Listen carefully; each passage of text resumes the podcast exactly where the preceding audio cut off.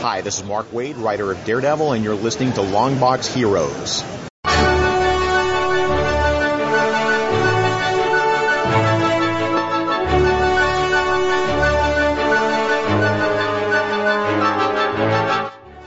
Hello, everyone, and welcome to episode three ninety-two of Longbox Heroes. I'm Todd with my accomplice, Joe. How are we doing today? Would I be the guy that you go on the bank heist with, that robs the, that drives the getaway car, or am I the one back at the hideout waiting for you to finally get there as an accomplice? You are the guy behind the computer, like the tech...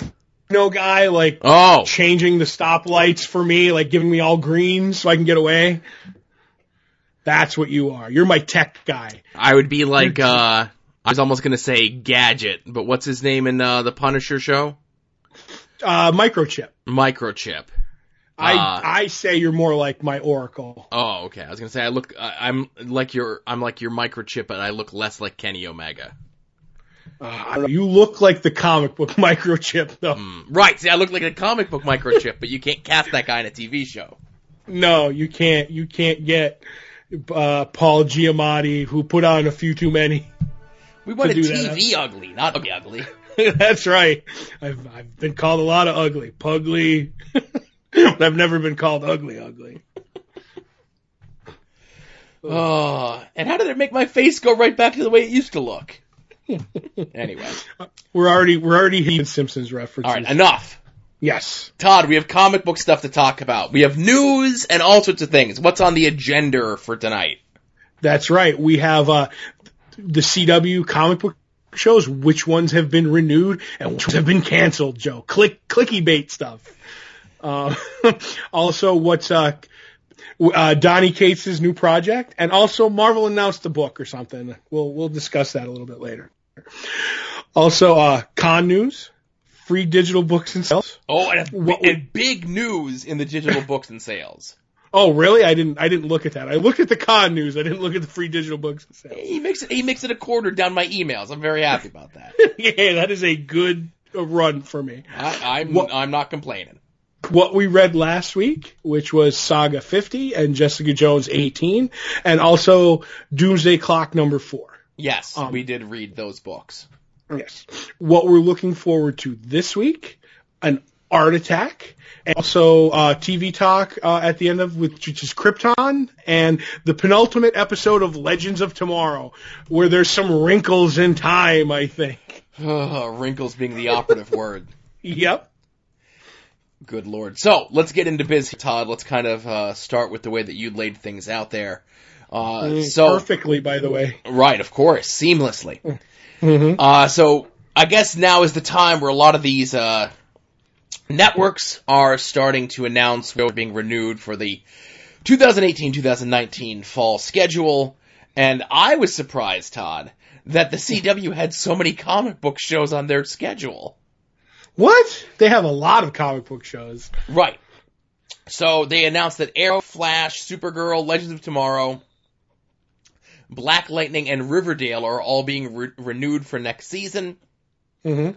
I know a lot of people are happy about Legends of Tomorrow being uh, renewed, since that means uh, Matt Smith plays uh, Constantine has kind Matt of already Ryan. said, like, yeah, if the show comes back, I'll I'll return as a full-time character. And the people who make the show and who do the C W are like, we didn't talk to him. What's he? He's going to the, he's shooting. He's going into business for himself. And also, it's Matt Ryan, not Matt Smith. Oh, Matt Ryan, Matt Smith. Uh, uh, that's a name of no consequence to me. So that's eleven of the no names that are co- no consequence to you. Mm-hmm. Mm-hmm. But the only show not being picked up is iZombie. And I know why, Joe. Why is that one not being picked up, Todd? Because Legends of Tomorrow stole the wig from iZombie for Sarah for the death totem, mm-hmm. and they they can't find it, so they can't go on.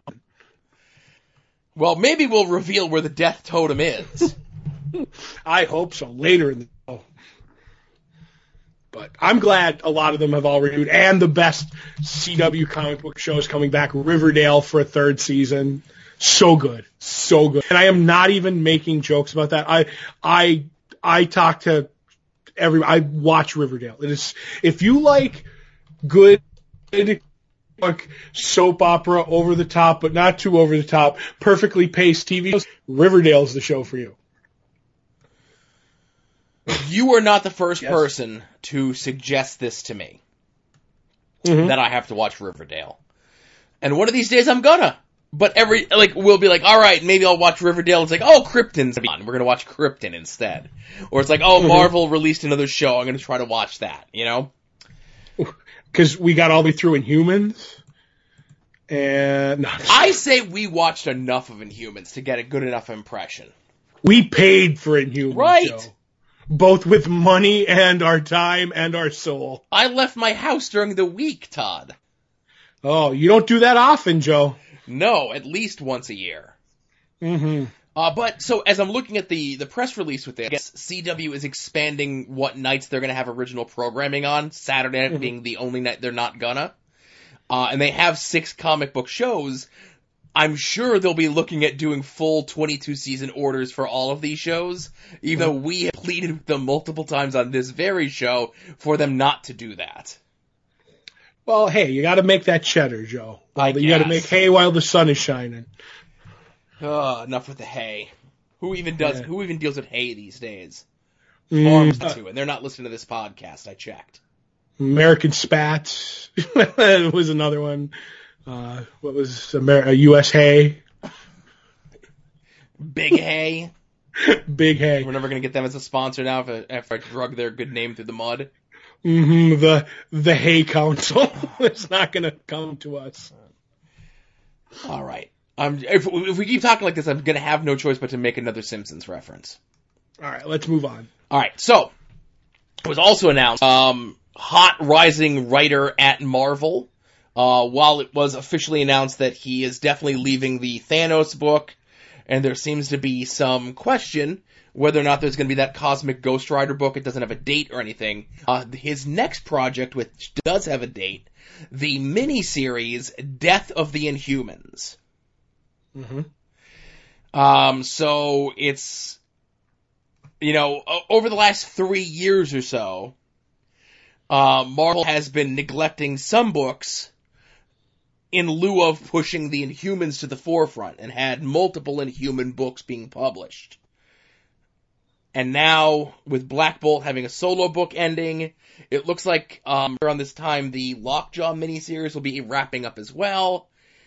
And this, I guess, is going to put a bow on whatever this three-year plan that Marvel had for the Inhumans was. I don't know why they would just give up in the middle of this, unless they had something to replace the Inhumans on the schedule. But I have been enjoying what Donnie Cates has been doing. I might check this out. Um, I'm the same way. I chalk it up to a crazy failed experiment with the Inhumans, but uh, I, uh, I, I am, and I, and I like what Donnie Cates does, because there's something that I've seen with him now. It just seems like he has his story to tell, and he's not staying around too long if he doesn't have a story, because he's leaving Doctor Strange after what, like six, eight issues? I know you read his Doctor Strange, right? Yeah. And then he had the damn, the damnation of Doctor Strange or something like that. Could be wrong, but he he had the Thanos. He had his story to tell in there. He's doing the Death of the Inhumans. Maybe he has a mini with the the Cosmic Ghost Rider. I like his style that he doesn't want to do these long, like drawn out stories. He seems to move around. I think that's going to keep him fresh. Um, and I'm, I'm I'm interested to see what he'll do with the uh, Inhumans. I'm sad at Doctor Strange run um, because I got into it late, but uh, I'll give this a try and see where it goes. And the it the The title is a grabber for me. I'm all, I'm down with the title. Right. Um, and again, we kid the Inhumans because we love. Uh, they're good secondary characters, support characters, if you will. Uh, not so much to be the arm of publishing with multiple books being published to varying levels of success. Mm-hmm. Um, you know, it's bad, you know, obviously when they were not doing a lot of stuff with the Uh, X-Men, and now that the X-Men are back, um, the Inhumans, I think, work better as, like, secondary characters, as mentioned, like, Fantastic Four books. Mm-hmm. And only the royal family. like pretty much, and and like a few side ones, and they're no substitute for the persecuted different characters of the Marvel Universe. That's what it is, is you're trying to substitute them for another group that's that was already there, but uh, I know exactly what you're saying. Right, so uh, a- apropos of nothing, and unrelated to nothing, uh, Marvel announced that coming this August, written by Dan Slott with art by Sarah Pichelli, the Fantastic Four are back. Really? I hadn't noticed that anybody announced that. Oh, my goodness, Todd. Oh, uh, I, and Marvel oh, was having oh. some fun with their social media on that. Oh, I got to talk about that when you're done. Oh. Go ahead. I'm done. Oh. I, um, yeah, I'm done, and then I got my comments, but go ahead. All right, me, it was...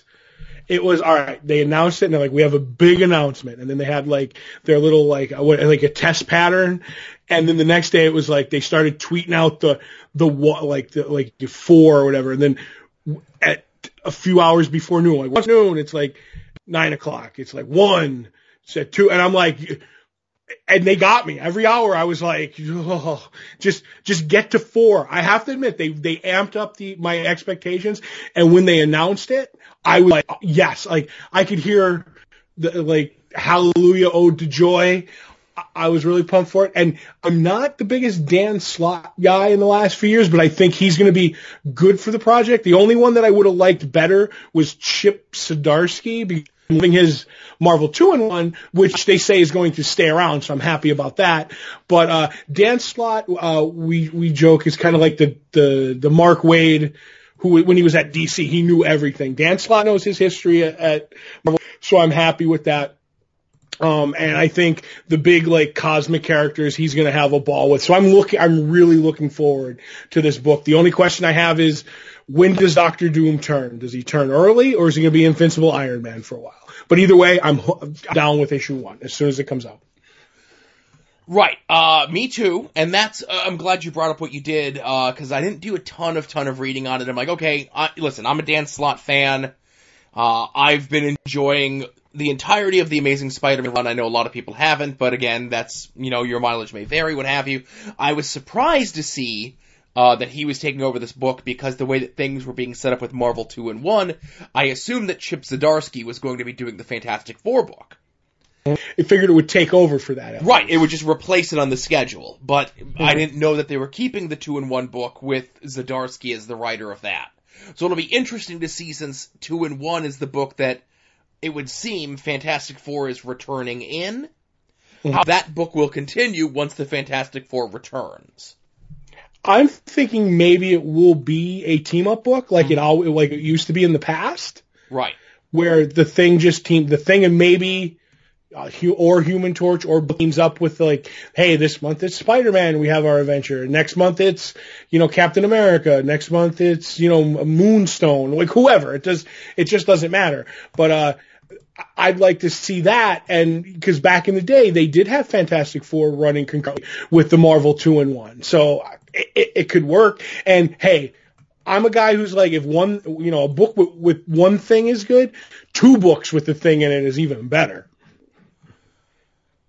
I agree. So, and that thing is, of course, you know, Marvel two and one uh, did change after time, and I'm sure it will probably change eventually. Mm-hmm.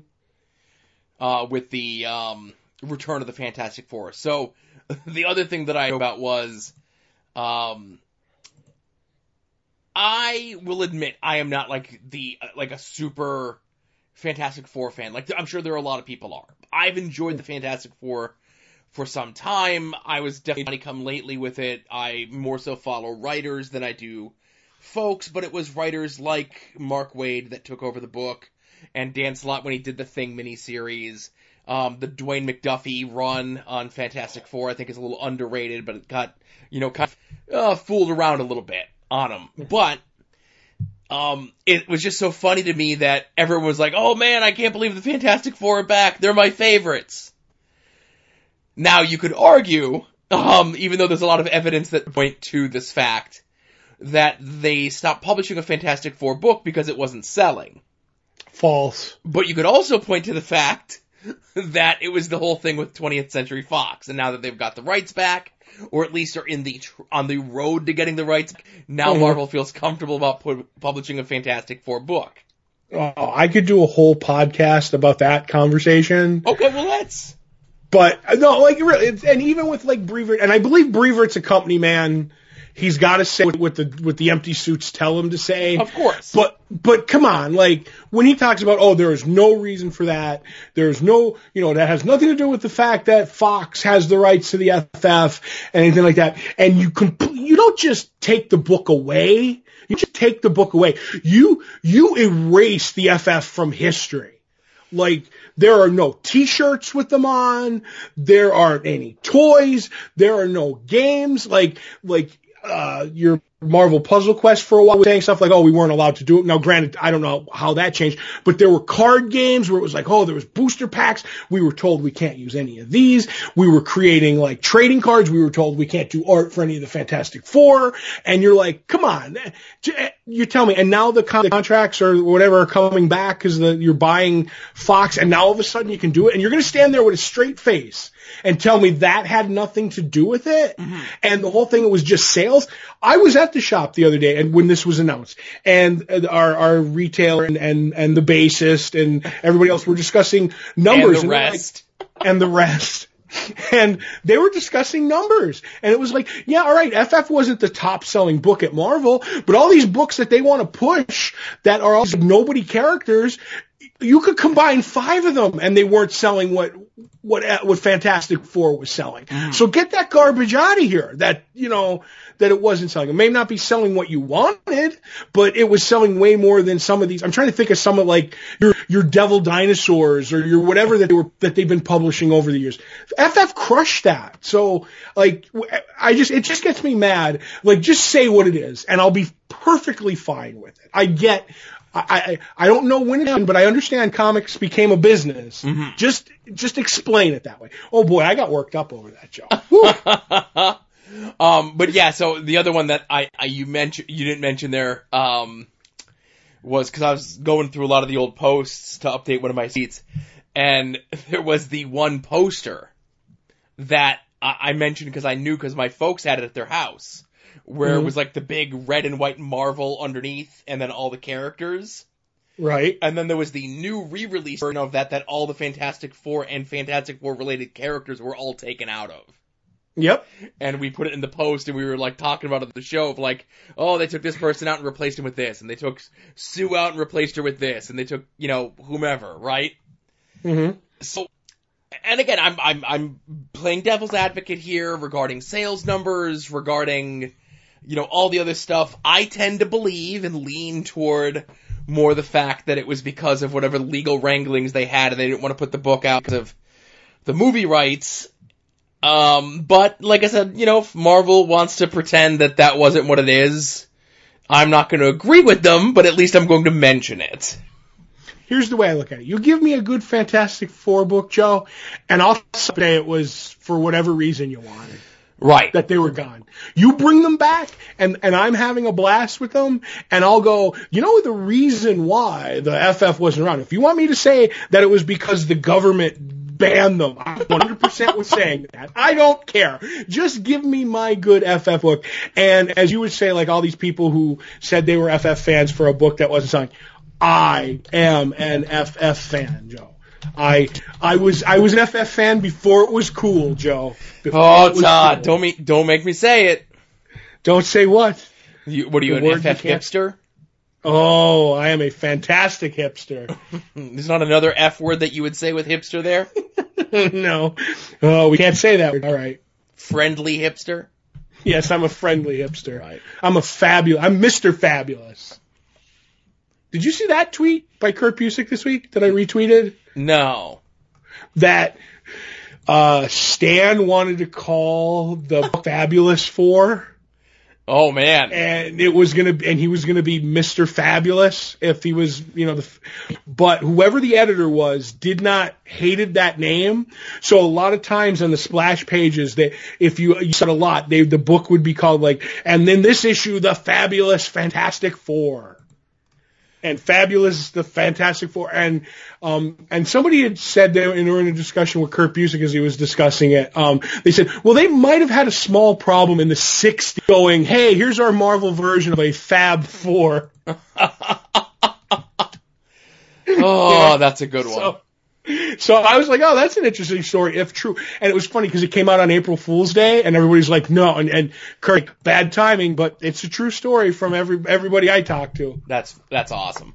Mm-hmm. That's a great story. But I'm glad the Fantastic Four is coming back. Immediately on the poll list, no questions asked. So again, that's a lot of news that we had to talk about. Again, all excitement about the Fantastic Four. Let's get into some conventions that are happening this weekend. Uh, we have...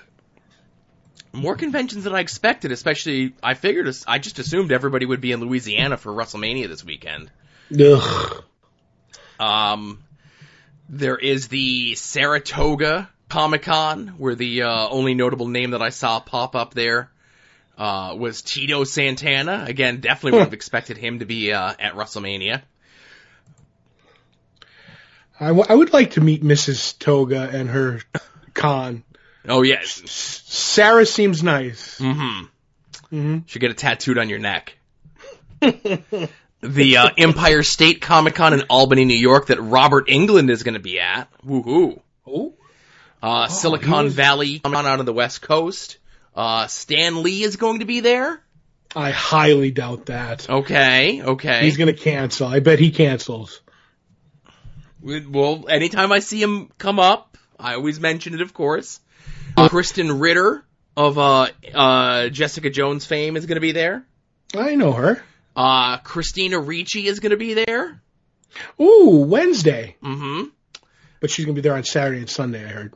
Right, with her grandma Monday. uh, but the biggies is uh, Jerry Mathers and Tony Dow are going to be there. Jerry Mathers as the Beav? Mm-hmm. I was almost going to do the Leave It to Beaver theme, but it was actually, as I was thinking it in my head, the notes formulated, and it was going to mm-hmm. be the Andy Griffith theme, so I didn't do it. Oh, that would have been even funnier. Right. Uh, but that is a rare first-time appearance of uh, either one of them at a convention, so I'd go check that out if you're on the West Coast. I think they've been to a few conventions before this. Mm-hmm. Uh, Garden Definitely State... So- oh, sorry. Definitely some supermarket openings, I bet. That was way back then, during the height of their, their the height of their powers. Yep. Um, the Garden State Comic Fest in New Jersey that Eric Roberts is going to be at, and then I see here for some reason uh, from Smallville, Allison Mack was going to be there, and I loved Chloe on the show, and she's canceled. I have no idea why. Oh boy, you don't know why there? No. Um, she's involved with a cult, and um, wait a minute. Some yes, and branding. And, um, uh, but a, a servitude of a intimate nature. Now, you haven't heard about any of this? Is this, yes? Like, when you say she's part of a cult, is she like, did, like, she get sucked into a cult or something? Yes, she, I think she's whoever she's dating or married to. Um, they, he has it, and he, she was recruiting, I guess. They were branding, they were literally branding people with their, with their, like, I don't know if they're like their crossover initials somehow. So their mark, it's crazy. And he went to jail in the, like, I forget where they are, if they're in the Caribbean or whatever. And they say, like, she's going down next. So I don't think she's coming to the States anytime soon. Hopefully there's no extradition wherever she's at. So, uh... Allegedly. Allegedly. I, so I just, Todd, I, I should have did this sooner. I, I threw her name into, uh, uh, DuckDuckGo here. DuckDuckGo. And it comes up saying that she was second, second in command in a sex slave cult. I uh, said of an intimate nature. That she was marrying other actresses to defraud immigration. Oh, boy. Todd, it seems as though she's been busy. She has, and she's been trying to figure out who Superman is, too, while this is going on. Oh, my goodness. Well, I don't want to I don't want to name the uh, name the cult, but they, they apparently were based out of Albany. Mm-hmm. Uh, and I do have some friends upstate New York or might be visiting the upstate area in the near future. I might have them investigate. Oh, boy. Or it might be, it might Pete, be my way to get rid of them. Get Pete Ross on the case. Is Pete okay, the actor who played Pete Ross? I think he's doing well. He was in a movie like two years ago or something. Hmm. Let me go check his social media here. And he was on. He was in an episode of The Defenders in two thousand ten, not the current one. Oh. Which has nothing to do with the coming. Huh. He hasn't tweeted since September, and mm. his Instagram is deleted. I'm mm. sure he's fine, Todd. That's fine. It's fine. At least, uh, what's his face? The one who played Clark Kent is on is on uh, Lucifer right now, so he's doing good. He broke that Superman curse. Right. Not unlike the curse of the Joker. Oh. A very that similar co curse. It is. It it killed. Listen, the the, the the the curse killed C. Romero, Heath Ledger, it and someday will kill Jack Nicholson and Mark Hamill. That's you can't doubt that. You can't argue with that kind of logic. Uh, I wonder if any of their deaths, either untimely or due to old age, involved any sort of orange slices of any kind. Mm, I have no idea. All right. But the big convention, of course, this weekend is C two E two in Chicago. Um, that's your big comic book one. All the big name folks are there. Everyone from Jim Lee to Mark Millar. Now, I don't, is Jim Lee doing sketches of this one like he is at that uh, convention in Italy in two weeks? I have, I highly doubt that he will, mm-hmm. um, because this is such a big, like a big con that they're, that they're going to push for, for, uh, just like this is a wristband for signatures. And there's just going to be such like people pressing, pressing the flesh there that I have no idea how he get it done unless he does pre, like pre, like show commissions like he, he's doing for the Italian one, but I highly doubt it. Right. Uh, Dave Bautista is going to be there. Again, surprised he's not going to be at WrestleMania this weekend. And I was looking at the C two E two site, Todd, and there's a mistake on the site. There is? There's an error, yes. There's a guy there that they say is going to be there, and they claim that he's from the World Wrestling Entertainment. Right. But the picture that they have him on the site, he's smiling. Right. And I know that this guy is not a happy person, even though he is a Chicago native. Um, oh, is this the uh, very salty uh, Talking Dead commentator? Uh, yes. I just think it's funny that they have him still listed as, like, his number one credit underneath him is uh, World Wrestling Entertainment. Well, isn't it the thing he's best known for after Talking Dead? Well, I would say it's, it's and it says best known for World Wrestling Entertainment. It doesn't have for uh, for the streak in U F C? That's what I would have put. Again, more back by the picture of him smiling. That's distressing. Mm. But uh, he'll be there Friday and Saturday. If you're going to C two E two, go give him a big hug. Joe, this is the con. Go C two E two. Unfold his shirts. Oh, show him how to do a four. All right, that's the only reference to all that I'm going to make. All right, here. Though, honestly, uh, non-Talking Dead commentator stuff. This is the only show I've of the big shows that I've never done, and I think this is the show me and you should do sometime. You go to Chicago, get a deep dish pizza, and do the C two E two. I agree. Next year, next year in Chicago, C two E two. Just I've I've gotten the invite to go with people, but again, it's tough for me to get. It's tough for me to leave the house during the week. It's tough for me to leave the state uh, unapproved. When it's not, like, wrestling-related, you know? Right. Well, this will be red. Come on. There's not. They're going to have some kind of wrestling there. No, because wrestling this weekend is in uh, it's WrestleMania. It's in Louisiana. Well, I meant next year, probably. But, no, serious. I think uh, a certain artist we know is going to be doing the show maybe next year. Mm. And, we, and we should we should pull out all the, all the stops and go. All right. That That's a year from now. We'll talk about that then. Yeah, but when we get to next year, you'll be like, oh, it's too late. I got to ask the wife. I got things to do. That's my Joe's supposed to impersonation when he doesn't want to do something. It's Jay Moore quality. Oh, anyway. My goodness. Anyway, uh, all conventions, the links to all these will be in the show notes uh, with accompanying this episode, just like the link to soon to be named network dot com or soon to be named network dot tumblr dot com. Where anytime any of the shows in the Soon to Be Named Network are published, they're automatically put up on that site. Uh, Tumblr, Twitter, everything is getting connected. Uh, while we were getting ready to record today, I was moving the wheels in motion to get everything more connected, make certain mm-hmm. shows' posts look better when they go up on the site. Uh, whether it be this show, uh, Long Box Heroes After Dark, uh, Podvocacy, Everlasting Minute, Puzzle Warriors three, Fresher in Parlance, uh, Profane Argument. I saw, allegedly, they recorded Prodigal Son's podcast last night. Whether or not it actually gets published within the next eight days, I'm enjoying my sobriety. We'll see. But if it comes up, it'll be at soon to be named network dot com or soon to be named network dot tumblr dot com. Right.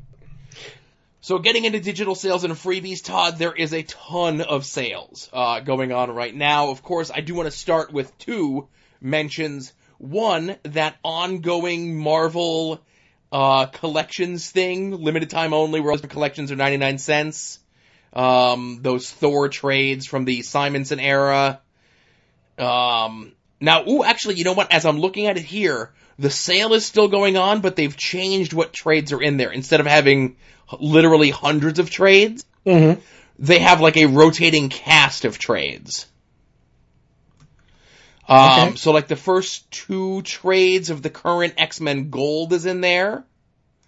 Uh, New Mutants Demon Bear, uh, Peter David, Hulk Visionaries is in there. So definitely check that out to see what is going into that ninety-nine cent collection thing.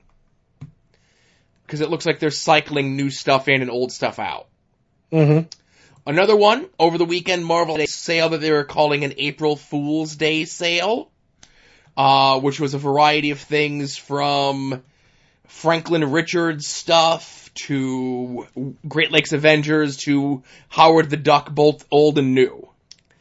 Now, it claimed that the sale was going to end on the first of April. However, that was a joke, though. That apparently is a joke because the sale is still going on on the trades. The single issues have gone back to their original price, but the trades are still on sale as of recording. So, you know, be sure to check those out. Again, the old Howard the Duck stuff is uh, definitely some interesting comic books, uh, to say the least. Yep. Um, but again, some of the other sales, um... you know, stuff been going on for a while. I D W is having a sale on fantasy stuff. Dynamite having a sale on recent number ones. Boom. Having a sale on recent number ones. I D W also having another uh, sale on Judge Dredd stuff. Dynamite also has a separate sale on collections. Marvel having two other sales going on. One, Captain America stuff. Two, Legion-related stuff with the Legion T V show returning this week. And D C's big sale this week is Joker, and all things Joker therein.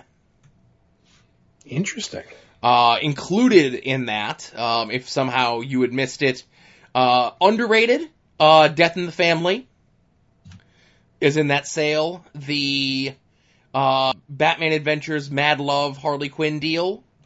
Ooh, that's good. Mm-hmm. I know last time that it came up on the sales I mentioned it. I would be remiss to mention it again here. The Superman Emperor Joker storyline is available in this sa- tra- uh, in this sale, uh, as is the uh, second collection of Gotham Central that has the uh, Joker story. Hmm. And that's a, that's a good one. That's a biggie because that is a ton of issues for like six bucks. Uh, it's a bi- it's a bigger collection. So, uh, and then I get assorted things here and there. Oh, and of course, uh, the Joker's Asylum miniseries is on sale. Oh, all those one shots. All those one shots. So I recommend, in from a previous Todd and Joe Have Issues, the Joker Asylum Penguin, the only published D C U work of Jason Aaron. That's right, because he did some Vertigo stuff, but not mainstream D C U. And this is the only one that he did. And, uh, and Todd, I have to mention, after a several month-long drought, Marvel has reinstated the rotating list of free comics. Really? Woohoo, yes. Uh, so the books that we have are Too Old, Too New. The old is the first issue of the Annihilation Super Skrull miniseries, uh, which is one of the books that kind of kicked off, I guess what you would say, what we know as the Cosmic Marvel Universe, and essentially the Guardians of the Galaxy movie. Yes, I wouldn't say it kicked off the Cosmic Universe, but the modern Cosmic The modern universe. Cosmic Universe, yes, yes. I'm not trying to nitpick, but... No, listen, you know. I you knew what I meant, you cleaned up my words. Gotcha. Words. Nope. Stop it. Uh, okay. Also is the first issue of Exiles, the Judd Winnick penned uh, book. And uh, I thought to myself, of course, this book is on the list because the new Exiles book is coming out this week. But also, I remember there was a time where I had a vendetta against Judd Winnick. I do remember that. Right. And Judd Winnick is the victim of two things. One, I don't think he's done anything in comics in quite some time. And two, so many other people have gotten on my list. By doing oh. nothing, he's fallen off the list. That's by by just, like, you know, not getting your notice, he kind of wins. Right. And there's a, and there's was, a much uh, less cleaned up version of that that you could find out there, possibly in a book that's going to be kickstarted through I D W, G D M F. Oh, boy. The other two um, books. Oh, sorry. I was going to say, was what, was Generation Lost what brought you back around on him? Um, it made me hate him less. Okay, I was trying to remember where it was like that, because I remember you reading that and, and enjoying it, actually. Mm-hmm. But anyway, it's neither here nor there. Uh, the other two is the first issue of the current Ghost Rider book, as Todd calls it, Ghost Driver. He's in a car. Right. He's not on a motorcycle. You don't drive, a, you don't drive, you ride a motorcycle, you drive a car. Well, he's a passenger, so he's along for the ride.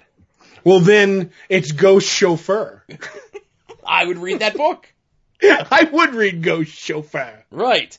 And the first issue of the current ongoing Ben Reilly Scarlet Spider book by Peter David.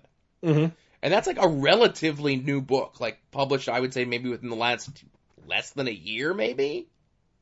Probably, because that was right after that whole uh, uh, spider clone, clone conspiracy thing. Nonsense. Yeah, it was right after that.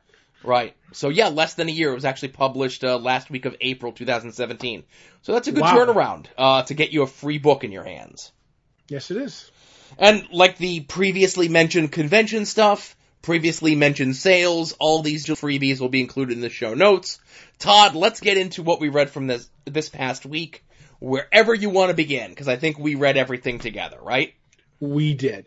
I want to start with the book I was looking forward to most, which was Jessica Jones eighteen by Brian Michael Bendis and Michael Gaydos, which was uh, his uh, Brian Michael Bendis' goodbye to Jessica Jones, the character he created and has discussed many, many times on this show. Pretty much the only person who's written him, um, uh, written her mostly, maybe some guest appearances, uh, somebody else has done. But this is after the, uh, the last Purple Man saga that, you know, he came back to, to haunt Jessica Jones. Uh, he, she's taking care of that, and she's working on a case. Someone comes in, uh, a very beautiful woman looking for help finding the armadillo Uh, supervillain of all people, and Jessica Jones is trying to figure out why. She says because they had a relationship, and she he seemed to be getting better. For some reason, he's gotten back to his old ways, and if Jessica Jones could track him down and maybe, you know, talk to him and see what was wrong and, and get him back to her. And Jessica takes the case, and she goes and sees all these characters who, funny enough, are characters that were in Uh, other books, like, um, uh, what's Morales' name? Uh, the Spider-Man from The Ultimate. What's Miles his first Morales. Name? Miles Morales. I want to say Rags Morales, which was the artist, uh, but not of uh, Ultimate Spider-Man.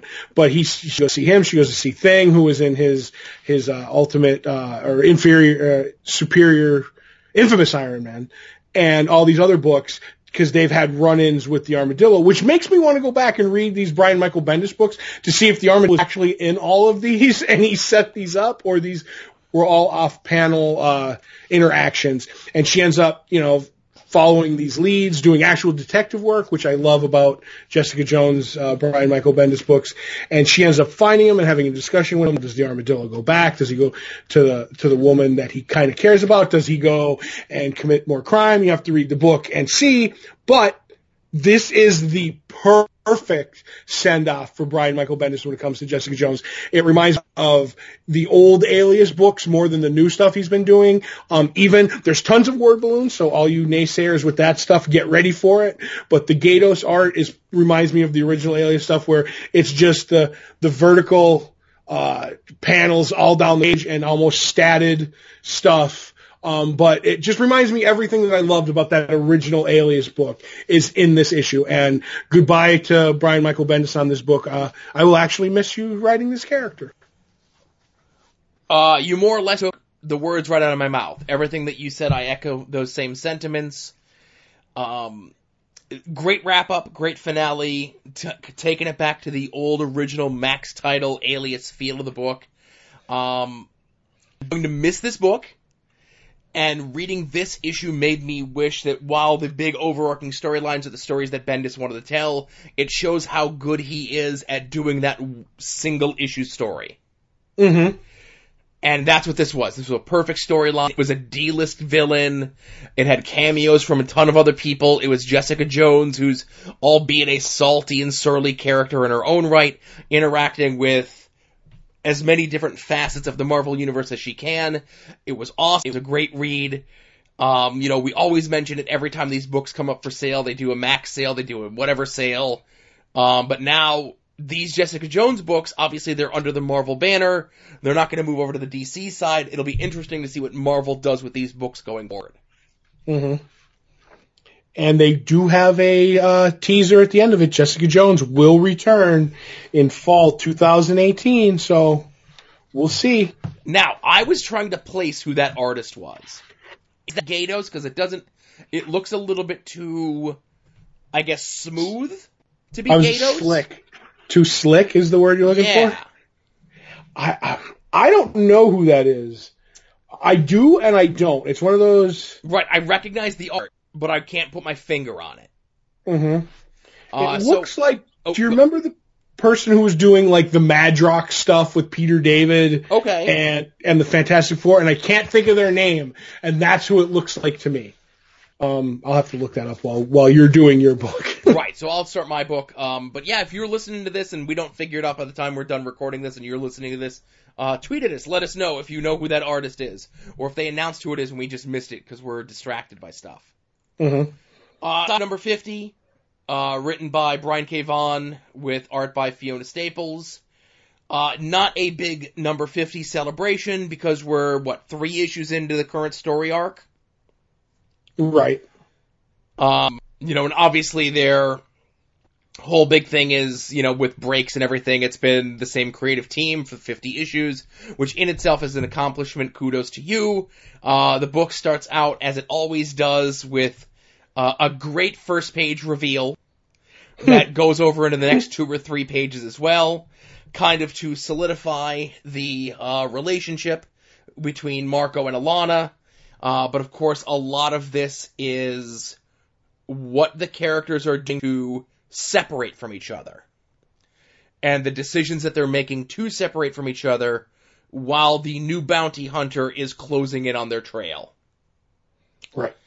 Uh, there's not much more I can say about this other than it being in the middle of a uh, story arc. Saga is always great, in my opinion. Uh, I always look forward to it. It's always my favorite book to read.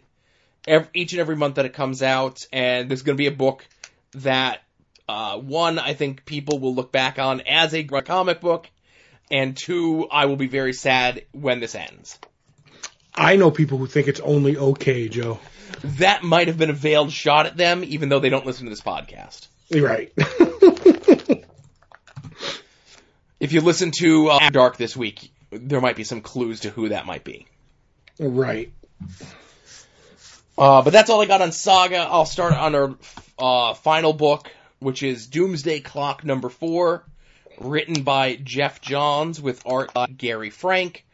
Uh, this is the reveal and the, I guess, origin story of New Rorschach. Right. Uh, and that's really all there is to it. I don't think there's any real surprises um, right. per se, other than... If you're familiar with the Watchmen story, when Ozymandias released the thing, the alien, the thing that all, he had all the scientists working on, the in squid, the, the, the squid hunter, whatever it was, in the middle of Times Square that killed a whole bunch of people, that got all the world leaders to come together to fight that and essentially created world peace. Obviously, Doomsday Clock exists because something happened, that everything didn't end up being perfect, and part of that is there were people that were in proximity to the squid monster that weren't killed, but obviously they became crazy, they became unhinged, they ended up having all sorts of problems. Um, I'm not going to spoil it of who it is, uh, who the new Rorschach is, but most of the speculation that we've talked about on the show here is and has been true. Mm-hmm. So I don't think um, this issue had that same emotional punch regarding all of that, because it was more or less just confirmation of stuff that we already knew. Right. But I did like the stuff that they added in there about the people who were within proximity that didn't die from the squid monster went crazy. Yep. Which makes sense. I I agree, and because the psychic lash that it had, backlash that it had, it seemed to, and this is them, you know, because Rorschach's in Arkham Asylum at as of the end of last issue, and it's a psychiatrist trying to, you know, analyze them, which is very interesting that it takes place. You know, it's kind of like the the uh, when they were analyzing the original Rorschach and the original Doomsday, which I think might have actually been around issue four. I'm wondering if that's, I'd have to look that up. It's like, you know, it rhymes, so it's like poetry. Um, so, but I really enjoyed this, uh, especially for one of, when we go back to the, the original, uh, Watchmen world and the flashbacks and the Rorschach meeting a past, uh, Minuteman character was my favorite part. Uh, the, uh, the, the, I think it was, well, not Mothman. I'm trying to think of what uh, the character was who could fly, went crazy, and just how his story plays out and what he's been doing and how his story wraps up. This is my favorite issue of Doomsday Clock so far, and I think this is the issue that felt most like a Watchmen issue, and where I was enjoying the first three issues of Doomsday Clock, I, and I was like, I can keep going. This is the issue that hooked me. And I loved it. This was when I was done. I kind of was like, yeah, like this is, this is really good. And I think this is going to read a lot better as a twelve issue, you know, story. And just hope that it doesn't go off the rails and Geoff Johns can stick the landing. But personally, I think this is the best thing Geoff Johns has written in quite a while. This issue anyway. Hmm. Hmm. We're going to argue? No. Um, I, I get what you're saying. That it, mm-hmm. it was the issue that felt the most wa- like Watchmen. And I, I agree. But I think, and, and it, when everything is said and done, we'll see how it all plays out. Because I don't feel as the previous three issues felt like Watchmen. Even though this is supposed to be essentially Watchmen. Right. And now, in this book, that you have these Watchmen allegories too. And the first three issues don't feel like Watchmen, and now you have an issue that feels like Watchmen. I'm concerned on where the tone is going. See, I agree with what you're saying, but these did the first couple issues of Watchmen feel like something? Do you know what I'm trying to say? Well, it's like the first few issues of Watchmen felt like something new. Right. And the entirety of Watchmen felt like something new, where I'm just concerned because they're trying to have... They're trying to have one foot in the original Watchmen story. They're also having another foot in D C Universe continuity. And then they somehow have yet another third foot in whatever this new Watchmen continuity is with these new characters on the Watchmen side that they've added. Um, I'm just concerned where the tone is going. It's not that I'm not enjoying the book. Right. It's not that I'm not going to stick with it, of course. And it's not that I'm uh, in, not enjoying it, because I am. I'm just a little concerned to see what the final tone of this book is going to be when it's all said and done. I think you have the tone of the book now. You said there's the three worlds, just get used to it. You know what I mean? R- right. And we'll see. You know, maybe at the end of the day, everything will read seamlessly. Right. And I think the, the old, the, the, the, uh, the world of, uh, Watchmen, after the original Alan Moore Watchmen book, I think that's pretty much been told now. I don't know how much more we're going to get of that, because it seems like we have the whole story of what went wrong with Ozymandias to be on the run. We might get a little bit of his. I don't know. We'll have to see. I'm, I'm I think I'm overthinking this. I'm definitely overthinking it, but I'm well, I'm that, I overthink everything. You do, Joe. You do. That's my gimmick. Mm-hmm. So, Uh, that covers what we read from this past week. Let's get into what we're looking forward to this week. If you head over to long box heroes dot com every Tuesday around five thirty Eastern Time or so, we put out the poll post, which is a link to a link to all the books that are coming out this week. Whether you get your books in print, you get them digitally, whether you get them sent to your home, however it is that you get your books, be forewarned, be forearmed. Know what's coming out this week. The two things that Todd and I are doing in the calendar year twenty eighteen. One is what we always do, which is attempt to guess what we're most looking forward to coming out this week. Uh, Todd is still behind by two, uh, but that is a very easy margin for him to close. Um, the other one is keeping a running tally of the dollar amount of how much that we've spent. And, uh, Todd, how, how much is that cover? Um, twenty-four ninety-nine? Hmm. Why, did I do the wrong math right? No, I don't know. It just seems like it's very pricey because you're very much pulling ahead on this dollars spent thing. Right, because I do specials and stuff. Right, right. Um, so, uh, you know, so Todd, you're looking at the list. You started the show. Uh, you go first. Is the issue you're looking, the book you're looking forward to most, Batman forty-four? It is Batman forty-four. Just like I think that's the book you're most looking forward to out this week. So much so that you're buying two of them. It is not the book I'm what? looking forward to most. The book I'm oh, actually Todd. looking forward. What? You don't believe me? I believe you, but oh. It is Deathstroke thirty. Oh, okay. Is the Batman crossover thingy? Yes, this is the beginning of the story where apparently this is all I know from the blurb, and the blurb uh, caught me, is that Batman gets some information. I'm not sure if he gets a package or whatever, but he gets some proof maybe. Damian isn't his child Uh-oh. and might be Deathstroke's, and hilarity's going to ensue. And I do believe the whole premise of this has me really intrigued. As much as I love Batman, this I, I enjoyed Deathstroke by Christopher Priest early on, and I loved it right up until they decided to give uh, Deathstroke a group of heroes and just create a super team in the book, and they were all wearing the same color suits and stuff like that.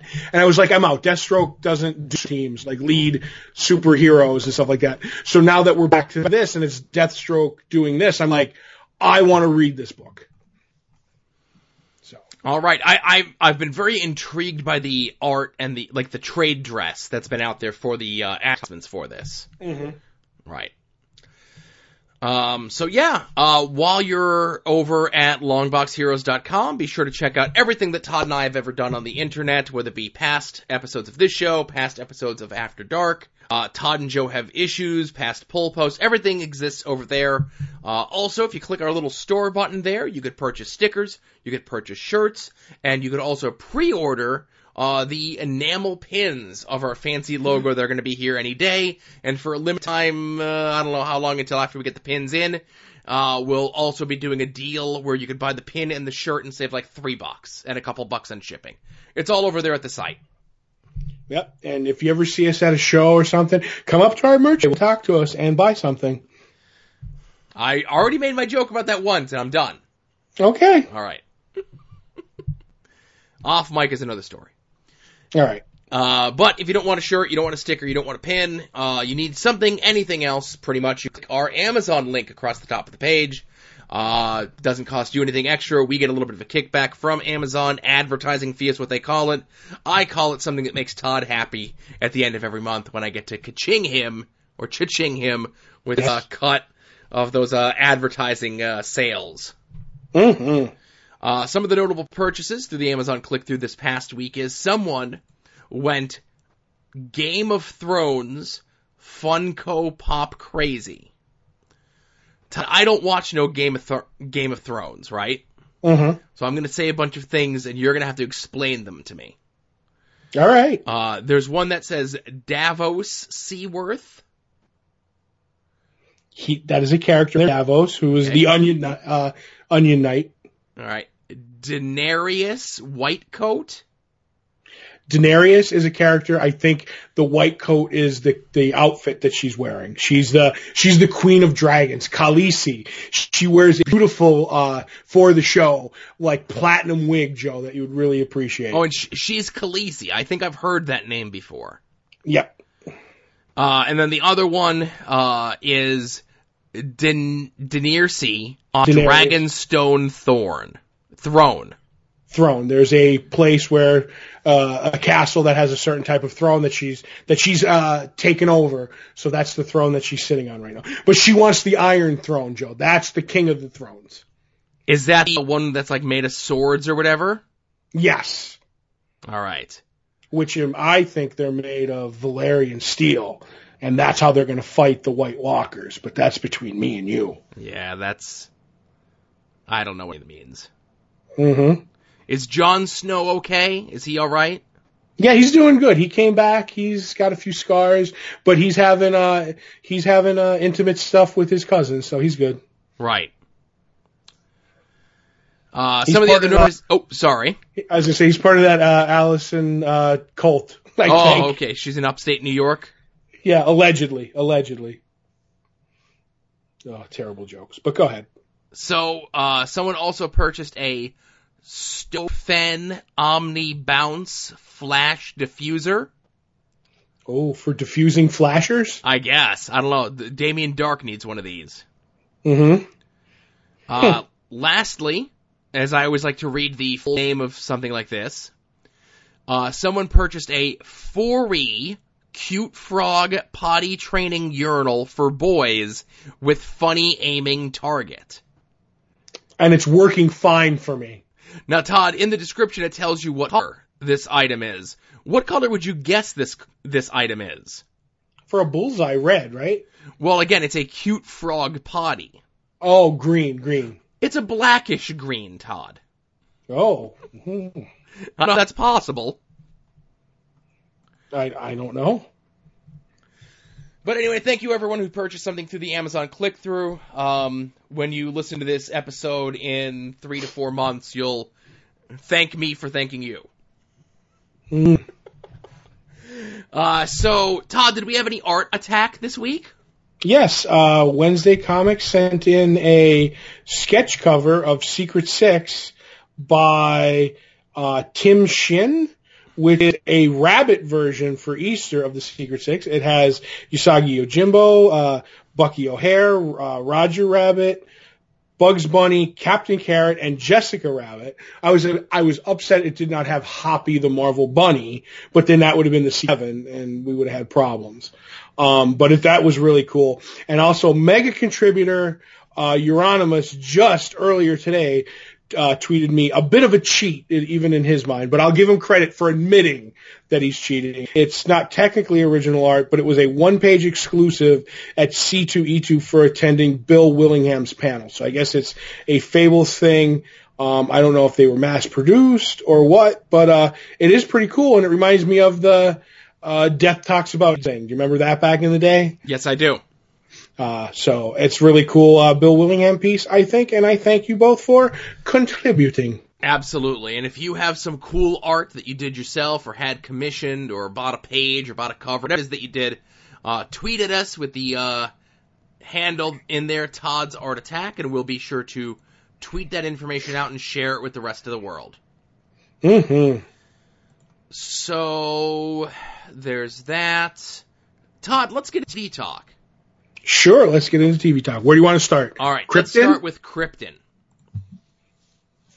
Uh, so this is the second episode of Krypton. Mm-hmm. Where we get a... We, we got our introduction to everyone last week.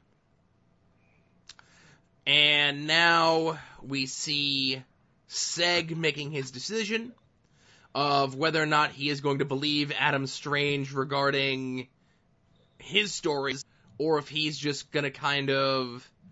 Well, no, he makes the plan that he's going to avenge his parents. Mm-hmm. That he's going to kill off that guy. The Vex, the head, the head of the Vex. Right, Daron, or whatever his name is.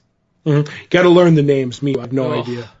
I tell you, I know... Listen, the fact that I know Seg is enough. And then... Segel! Right. I'm calling him Seg. He lost his house, his house thing. No, oh, he lost his sigil. Right. His, his Seg Sigil. So, um, then there's a side story regarding Lita. Lita, I'm not sure how they pronounce it in the show, uh, from the House of Zod, how essentially she steps up that she is going to kind of take over the military. And it's going right. to be a fight to the death, of course. And The other story is Adam Strange trying to get clothes that is befitting of Krypton. Right. I think. And also there's a subplot with Vex's daughter trying to, you know, comfort Seg and bring him into the fold. But when she might be the master master manipulator behind the whole Vex household, as far as I'm concerned. Mm-hmm. The show. But the whole thing with the Zod, uh, Lita taking over, trying to take over the military to help the, uh, the, the classless, the one that don't have a, a name or a house, because they're, they're going to go in and search them for the terrorists, the religious terrorists, that she's like, we're going to go in there and we're going to, you know, like a hammer, and we're going to make more of them.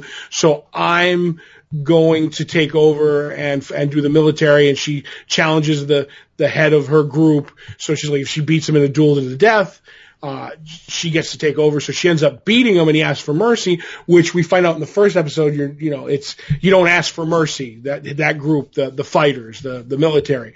So she snaps his neck. And Joe, my my motto is, it's Superman anything until somebody's neck gets snapped. So here we are, and uh so I give Krypton big kudos for snapping someone's neck.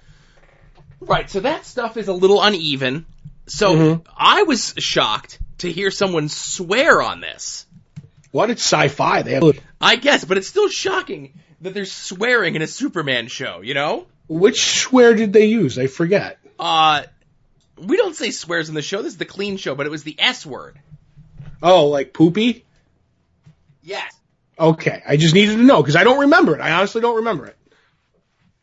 I guess I'm so, like, uh, numb to that kind of stuff now. And then the other thing... Are you okay, Joe? No. Uh, the other thing was, I meant to mention this last week, and I'll mention it again. Of course, we're all familiar with the, uh, the House of L symbol, the Superman logo, right? Right. Um... I don't like that all the other symbols are so shoddy looking in comparison to how awesome the Superman logo looks. They're so, like, unintricate is what you mean? Yes. It's like the one is just like, oh, here's like a kind of sideways X, and like, here's another one that, like, I really can't make out what it is, but it's definitely something, something inside the S shield, but there's no S. It's just like a squiggle or something. It looks like a set of steps. Right. So, I don't know if that's just what the design they've decided to do or whatever it is, but I just don't like them. I don't like the design on the non-Superman logos. Right. Um, but I'm enjoying the show. I'm enjoying the performances, and uh, I'm with it so far. I'm I'm intrigued to see all the uh, double crossing that's going on, or how that's going to go. And uh, Adam Strange, too. He got a lot more to do in this episode, and I thought he was good. I like Seg's buddy who runs the bar. I think he can be fun. Not Tom um, Hiddleston? Not Tom Hiddleston. And um, I want to see what... And I'm glad that uh, that he, Seg has got his grandpappy back in the form of a hologram. So we're good with that. Now, his his suit looks like something straight out of the Silver Age comic, because he has, like, the blue jumpsuit with the lead on it. And I'm like... Man, that looks like a Silver Age, like, Krypt- Krypton outfit, and I'm down with it. And I do like the big, uh, the big statue in the Fortress of Solitude on Krypton that has the statue holding up the, uh, the, the planet, which we've seen like a billion Superman comics. Um, so I like all the little nods to certain stuff that, that I, that I know as a, a comic book fan. Yeah, again, Krypton, not a terrible show. Uh, I'm still I- also very impressed by the special effects on this.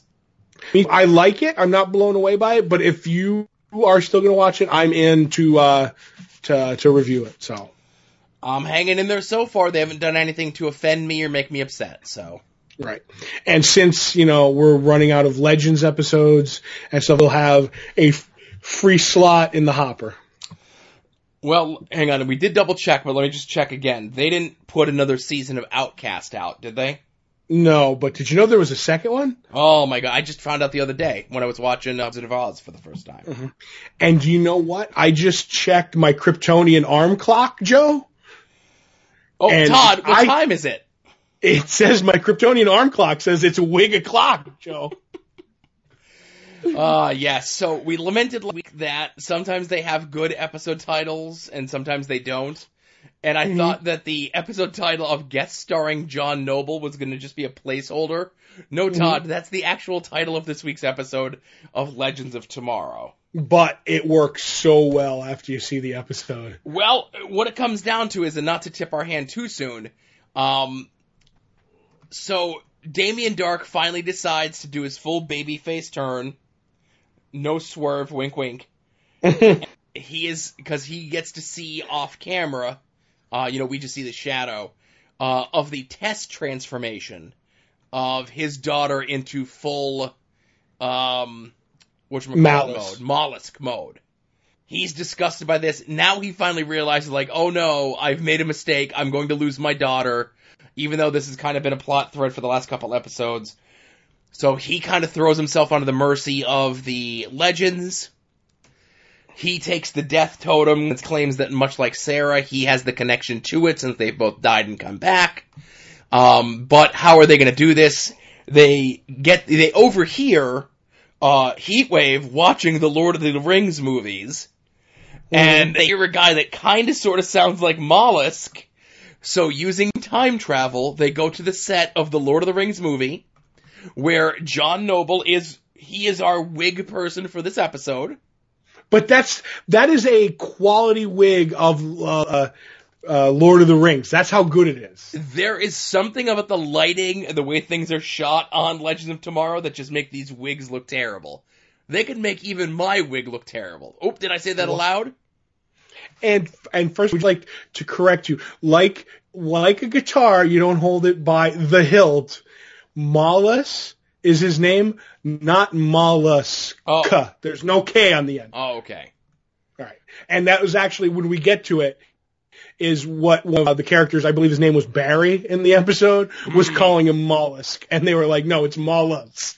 Right. But so go ahead. The, uh, there's a thread in this that gets picked up from a couple episodes ago. Cause the, so, like, there's our A story is, well, I don't know. Nothing kind of gets, like... There's no real A or B story. It's all these things are going on at the same time, and they all kind of converge at the end. Right. It's all coming together at this point, like a plan for Hannibal. Right. Uh, so Grodd is on the loose still from several episodes ago. And uh, Grodd, we find out, has been sent loose by Damien Dark to kill a young Barack Obama while he's still in college. Yep. Oh. And... Todd, by, I did not see that coming. By far, this next to, like, the uh, Noble stuff just cracked me up. First of all, Grodd shows up and he attacks uh, Barack Obama, who's using Barry at this time. Now, there are a bunch of, of great jokes and in-jokes and stuff going on here. One, when... Uh, When uh, Grodd says that he's going to make uh, he's going to make America Grodd again, I lost it. I'm like, that's fantastic. Then the legends show up and beat him up, beat up Grodd, and he lets go of Barack Obama. And and Ray says, "Run, Barry, run!" I cracked up. I'm like, this is, they are at flip mode with certain things. And I'm trying to remember if there was something else with there it. There was the was one like, where, uh, Sarah is kind of smitten with Barry because obviously one would assume she's a lefty. Mm-hmm. And she was like enamored to meet the president or the future president was. And she mm-hmm. calls him Barack. And yeah. he says, he's like, oh, I go by Barry. He goes, oh, you should really think about, uh, go Barack more often. He says, that's what's on my birth certificate. And she says, yeah, you might want to keep a hold of that. Yeah. Oh, Todd, this show. I was like, I this was show is the living end. Now I can't wait until the fact that they, in a, in a next season, when they go back and they save Donald Trump, that they show him the utmost they showed uh, Barack Obama. It's going to be fantastic. Oh boy. Uh, well, uh, let's let's what? not let's not even open that kettle of fish.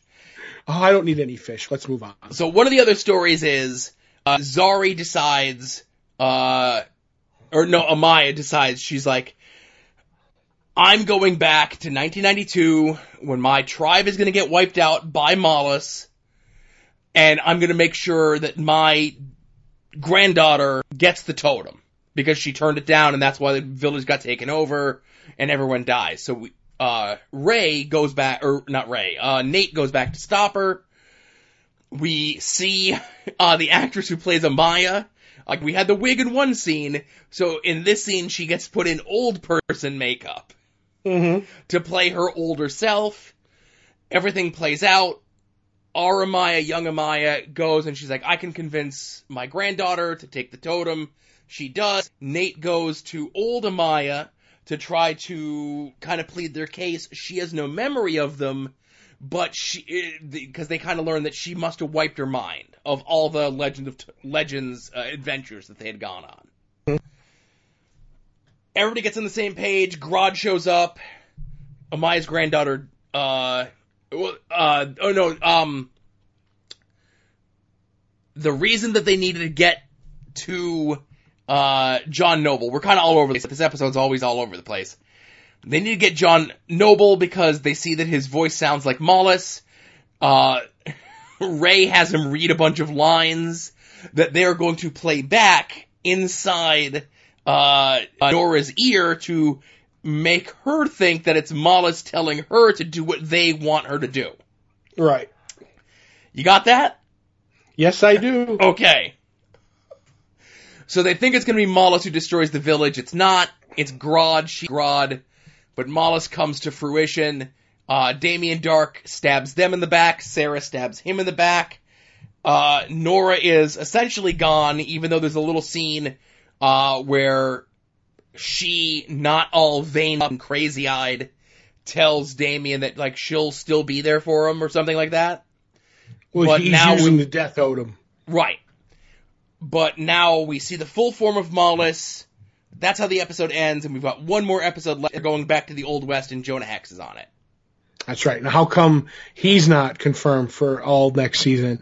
But um, I really enjoyed the whole scene where uh, they uh, Ray, like he says, he's doing the rewrite with John Noble for the scene, and John Noble ripping the writing, and it's basically the writing for Legends that he's ripping. Which is so meta, and he he he, he records it. Then uh, Ray shrinks down and goes into her ear and, and plays the thing.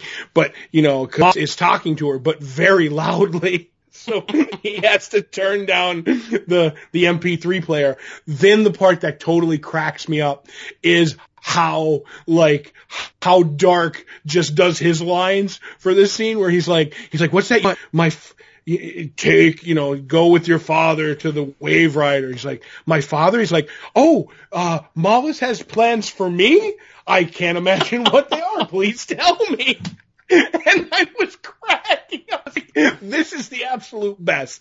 Um, I, that, I, will, the, I, I was a little sad that mm-hmm. uh, Damien Dark, like, turned his back, of course, on the Legends. Right. I was hoping that he would do the full babyface turn instead of just being a tweener man. Right. And be a main team member in the next season. I did too. I'd like to see him try to redeem. And the other thing that uh, they did was Ava and Sarah finally, you know, admit that they have a relationship, and uh, Rip admits that she's the twelfth of the clones, that she's perfect for their job, which I think, I don't know why, I still think it's a lie from Rip. I just feel that he's lying to her and that she's the original. But if she is the twelfth clone, that is a bold, don't you think? Absolutely. Mm-hmm. That's why I don't so. think it is. I think, again, Rip has proven in the past that he is a dirty, filthy liar. Mm-hmm. And I think that's just, this is just more of his lies. Do you think that he's Rip's daughter somehow? Did he have a daughter or a son in the first season? A Do you son. remember?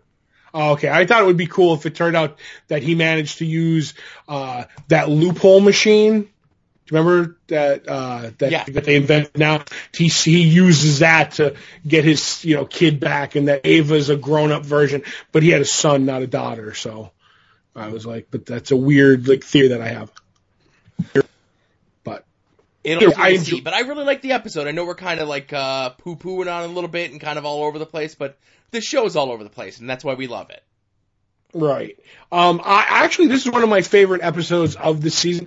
I think my favorite episode episode is still the Groundhog Day episode. Um, but this one, for all that they did and how like Damien Dark has like some legitimate touching uh, scenes, and you have Ava and Sarah and like other stuff and garage jokes.